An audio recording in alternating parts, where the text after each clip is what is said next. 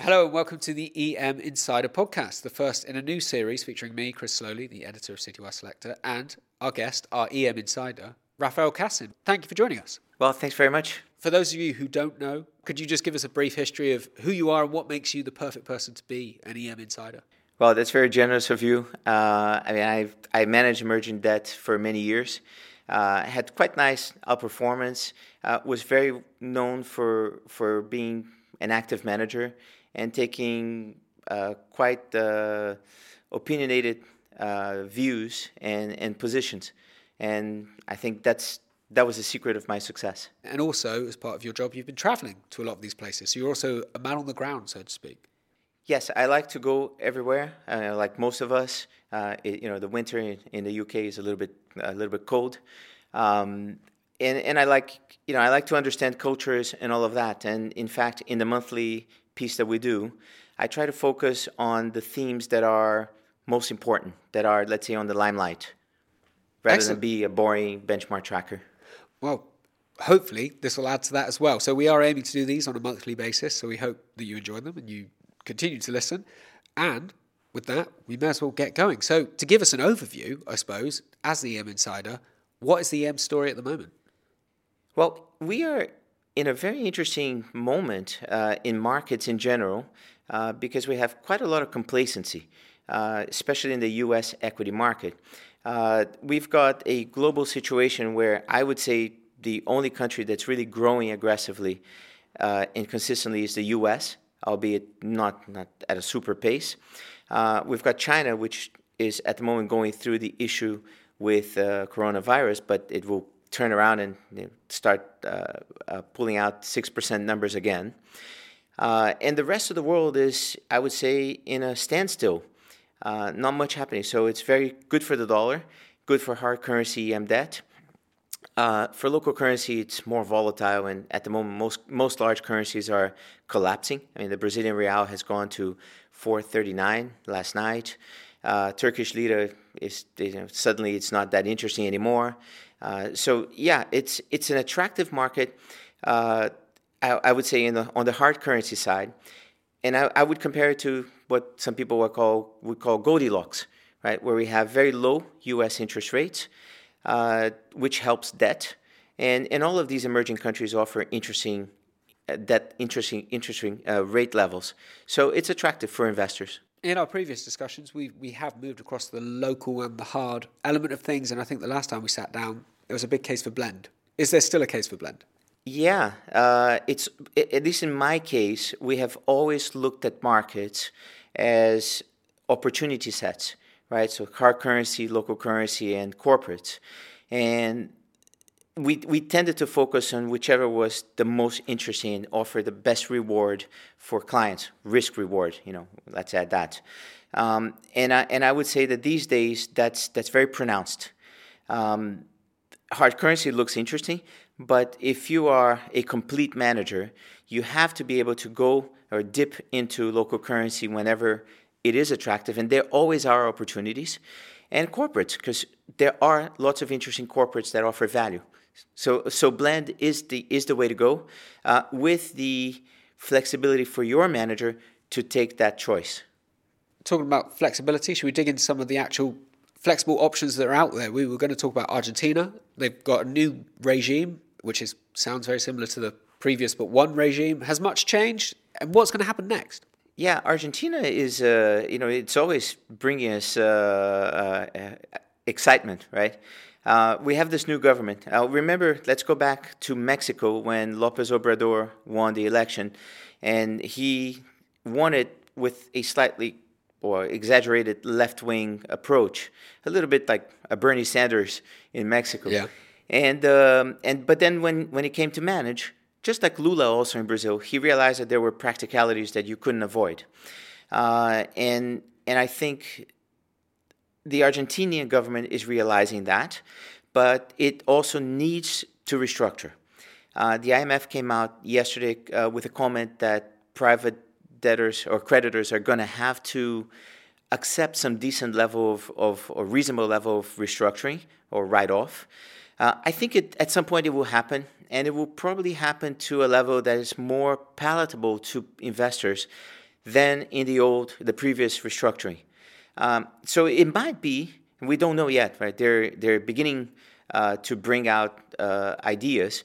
Uh, it might be, if the government doesn't take a very academic point of view, uh, that we have a, a positive outcome for the restructuring.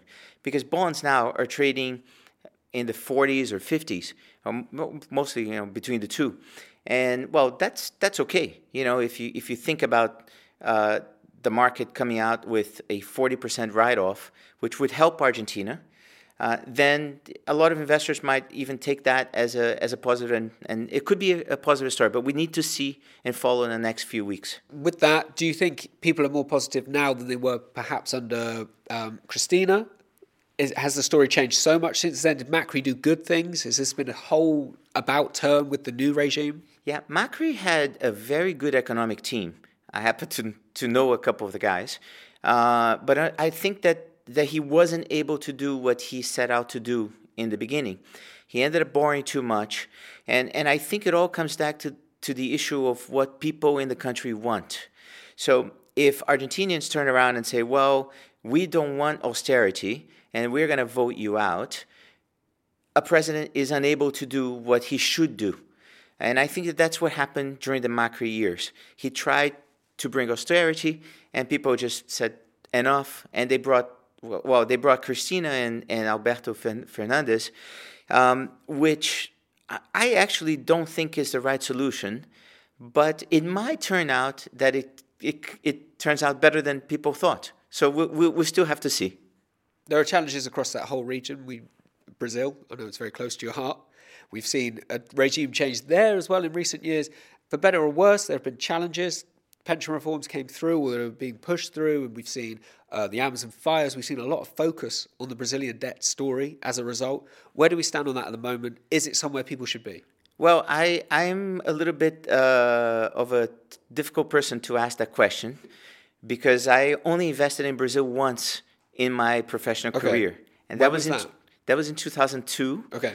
when C bonds hit 48 in price and Lula became elected. Uh, and the reason I have this negative bias, and, and I guess, you know, I, I sometimes worry about when I go back to Brazil because, you know, some of my friends want to stab me, um, is I, I, you know, it's, it's the home country bias, right? Um, but it is the truth. Uh, we have lots of corruption. We have lots of, uh, of violence. Uh, just now, the police in, the no- in one of the northern states has decided to go on strike. Uh, and so they're having a rebellion, if you can call that. Uh, they're having to send the military over to take care of it. Um, it's a it's a very large country uh, where I, I, think a dictatorship, and this may not be the most politically correct thing to say, but a dictatorship worked very well um, because it centralized the economy. And I'm not in favor of it, but I'm, I also think that a more centralized economy would have been better, or a political system. So they want, to, they want their cake, they want to eat it too. Uh, a very similar, a very funny expression in Brazil is they everybody wants to die, but uh, go to heaven, but nobody wants to die. And uh, so, okay, what does it all uh, come to? Brazil has a debt to GDP of around 80% these days. Um, they have $350 billion in reserves. It's great, but I don't know what it's there for. Uh, maybe it's to make sure that investors don't pull out. The finance minister, economy minister, is well trained in Chicago, but he hasn't been able to come up with anything very significant. They've come up with a pension reform, which over a 10 year period is going to be interesting and useful, but maybe not as much as we would have wanted it sure. to be. So we have a, a, a giant uh, a cruise ship that is not really moving anywhere. The economy isn't growing much. Um, of course, when you talk to Brazilians, they're always super optimistic. Uh, but the reality is that as an investment, I worry about it because I don't see, you know, especially in terms of ESG. People talk about. Well, that was something we were going to come on to, wasn't it? Because um, we had a story last year when Nordea we we did a piece where we looked at the Amazon fires. We said, is there a case for doing something about this from an ESG perspective? if they're not looking after the environment, if they're not doing the right social thing, if the governance of it isn't correct. And Nordea's head of EMD quarantined all the bonds, said he's not investing in anything. The Brazilian embassy then invited him out to go and talk about it. As far as I know, that hasn't happened yet, but it will happen. But it shows that some people are taking action on that. But do you think more needs to be done on that? Well, I think the issue has to come from the top, from the government. But this is the problem that I mentioned before. The government in Brazil is very fractioned. So you have the president who has just recently left his own party. Uh, then you've got a multitude of parties uh, in the Senate and the Congress, and they're all fighting for, for something. So we don't have a, like here in the UK, you've got either you're conservative or labor, and okay, if you're liberal Democrat, you know, it's a small percentage, but. Uh, but I mean, you've, you've got to be with those two. Otherwise, you just don't get anywhere. But Brazil's much more splintered. They're, they're at, at least five to ten uh, uh, parties, and they don't get anywhere because everyone, everybody wants a piece of the action. So they never come up with a centralized policy that people follow. So, like for example, the police. I mean, I could never imagine here in the UK the police going on strike because they're not getting paid. You know, they probably would have a political discussion, you know, a, a friendly discussion. And when you've got that, you start to think about, well, what happens when the police are not around protecting people? And there are lots of criminals in Brazil, uh, like everywhere, but you know, they they do things there. So I would say that that and the, the issue of ESG, where does that fit in? If you if you're central government and you don't actually push the states to go and protect the Amazon, they won't do it. Yeah. You know, they're worried about their own pockets. So I would say that any any manager of emerging debt who has investments in Brazil and calls himself an ESG compliant manager uh, would really be hard pressed to convince me uh, of why he's really invested in Brazil. And there, but but that is interesting. It would fit into a bunch of other countries. So I think that the way ESG at the moment is coming through, at least on the emerging side, yeah. is that there is quite a nice effort on the corporate side, but on the sovereign side, uh, you you would have the issue of ESG or SRI, and, and those two, at some point, have to be sorted out. At the moment, it just looks like most managers are doing a very nice uh, uh, marketing effort.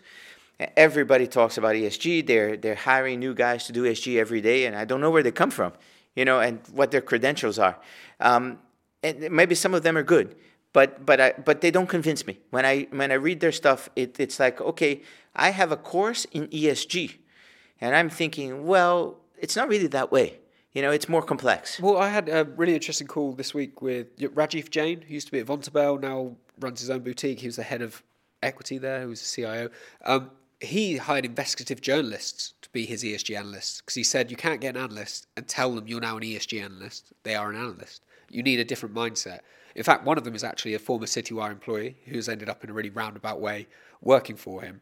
Right. But we hear this a lot. We hear this idea that retrofitting ESG onto your existing analyst structure doesn't make sense. But also, we are also hearing the elements of greenwashing of people suddenly having credentials that aren't particularly easy to prove. So that creates huge problems. Uh, and opportunities, right? So, so I, I would say that the industry, instead of focusing on making money, and this is an issue that I've talked about for, for months and months, if you look at the the managers who call themselves active, they're not really outperforming the indices by much. So for investors, you might as well buy an ETF because your your fund manager will beat the index one month, but then he won't beat it for the next three. And if you're lucky for the year, and if you follow the year, he will beat it and he'll say that he won the award, right? So I, I would say that that's the that's very pressing. And and instead of just claiming you've got the ESG credentials, I think it, the ESG issue is much more complex. Yeah. Okay. Well, moving on slightly from that to an issue, I'm just going to skip down the agenda slightly to a governance issue, a big governance issue, Lebanon. We've seen change there. The week we're recording, so it's the week, uh, it's February 21st today, I think. So this might go out slightly after that. But I saw this morning Lebanon's yield has gone through a thousand percent. Can you explain why that's happened Is that worth looking at as an investor? Yeah, it, it fits. It fits very well with the issue of the market being interesting this year, uh, and there being a few opportunities, and Lebanon is one of them. Uh, I have a friend who called me and suggested I buy Lebanon uh, when bonds were trading at 80. And he did that when they were at 60, when they were at 50, right. and now they're trading near 30. And I think the issue there is very similar to what happened in the Arab Spring.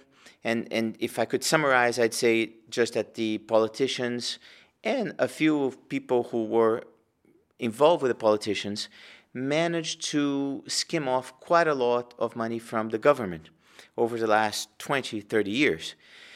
They were running the country and benefiting from it. You know, Lebanon is, is, is quite a dynamic uh, country. People are global. And they, they can see what's happening all over the world. Uh, and they know uh, that, that politicians have been doing the wrong thing. So now the issue we have is there's going to be a bond maturing in March, and there, there's the important question. Well, there are a few important questions. First, will they pay for that bond, or are they going to propose some kind of restructuring? Will they have support from neighboring Arab countries, and which will be the conditions attached to that? Um, and the, I think the the you know the the the more the last kind of really important one is what is going to happen with the people on the streets? They demonstrated for a while, protests, and that led to a government of people who are not politicians, but who are friends of the politicians. They're academics, but what I'm hearing from most people is that they are not going to come up with a solution that's going to hurt the political class. Sure. So I would imagine that at some point things are going to get worse before they get better. Um, I'm not, I wouldn't jump in yet. I would watch it because. Do you, think, do you think there could be a chance in the near future, but once you got more clarity on restructuring, for example? Uh, at some point, yes. Remember that Lebanon basically imports almost everything, and and so and it's a dollarized economy these days, so it it, it will require a a drastic drastic measures rather than just t- tweaks as they have been doing. So I would say I wouldn't jump in yet. Uh, if you ha- if you give me a choice between Argentina and Lebanon, I'd probably go with Argentina first. Uh, but I would say that you have to keep looking at Lebanon because at some point it will be interesting. Where are you investing at the moment then? In your column that you filed for this month that hasn't come out yet, you ended on a note Africa could be an interesting opportunity. Are you putting your own money to work there? Yeah, well, I, I love Africa. I've been I've been investing in Africa PA for the last almost a year. Uh, I bought Nigeria. Uh, they have oil, but they have other things. They're, they're a dynamic economy. Uh, Ghana is very interesting. Uh, in fact, those those re- returns on those have actually been much superior from you know, than than I expected. Um, and so I, you know, I like the concept. You still have to be very selective about what you buy. Remember, there are over 70 countries in the N, in the EMBI Global right? And so you you really could pick a few. I think you could even start looking at Puerto Rico, which we won't get into that now. Um, and you have, for example, another interesting point which we didn't talk about. And I mean, I've said I love Africa, so let's just move sideways quickly. uh, there's another interesting country that we haven't talked about, uh, which is Venezuela. Of course. Venezuela defaulted in 2017. So we're now reaching roughly two years. And nothing really has happened they haven't moved anywhere. The sanctions that Trump has come up with were ineffective. Uh, he's now come up with sanctions on a trading arm of Rosneft. So he's now realizing that in Venezuela, they're taking the oil, passing it on through the Russians, and continuing to live happily and squeeze the population. They're also doing that on the gold side there I've I've somehow got involved with people you know trying to reach me to sell me gold uh, from in the north from Venezuela.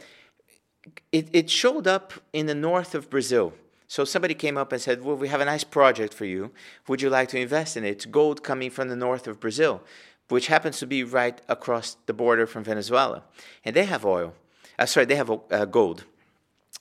And the Venezuelans need money. So it's very easy. You sell your gold, the Russians take it away. And I would imagine that we probably would need to have another Bay of Pigs, which at some point might be more palatable. I think so far Trump has been dealing with other issues that he thinks are better for him, maybe even on a political level, you know, or he thinks are better for the country. They're the issues that he's had, he feels he's had to tackle first. But I mean, if he's a real state statesman and and he, you know, he's going to take the Monroe Doctrine and he's going to just realize, tell the Russians, look, Veni is right here around the corner, and we're going to take care of it. Um, because once he does that, bonds are paralyzed. Yeah. Nobody's trading them. They they have they still have a lot of oil, and so it could be that Veni is a surprise. The, the the issue is we don't know when it could happen, but I understand that there are people who are already preparing themselves to be involved in it. So. Well, I spoke to um, Thomas Delabra at H2O Asset Management, so Bruno Crastes. Um, we did a piece last week where he looked at, he's got a very minor position in Venezuela, but he said you're paying to wait, but that wait could be very lucrative. If it does pay off, it's a very small position, but you could get a very good boost if those that scenario that you said just plays out in any way, or the oil price rebounds in a meaningful way, then there could be positivity there as well. Yeah, I like oil at these levels. You know, we were talking about it earlier. I mean, 58 on Brent. Yeah. Um, I think that that's reasonable. Uh, we, I mean, it's it's not going to go to 150, uh, but I think the issues relating to cars, electric cars, and unless you know Elon Musk is able to create some fantastic battery uh, I'm not an expert in engines, but you know, I've I've I listen to a lot of podcasts and YouTube videos, and you know, I see a lot of young people saying, "Well, it's not really likely that that car companies are going to spend a lot or that much on or sufficiently on electric cars uh, because their client base who will be buying that is quite small. They would rather create something like a Euro 6 emission uh, where they, they are compliant, and that will be good for a lot of their client base. So I think we will we'll still have oil for a while. And so eventually we'll come back up. I mean, remember the world economy at the, these days is at a standstill. Only the US is really chugging along. Yeah. When when all of these emerging countries start to plug back up, you know, in the production line, we'll we'll see something happening, I believe. And that's good for Veni. Okay. Well, I think you have shown your expertise. I think this has been a great start. Hopefully, we'll be many more. We'll be back next month with the next one. Thank you very much, Raphael. Thank you for joining us. Yeah, thank you. It's I'm looking forward to. Excellent. And um, if you want to subscribe, we'll be on CityWire podcast. We'll be on Spotify. We'll be on uh, iTunes as well. I think. Does iTunes still exist?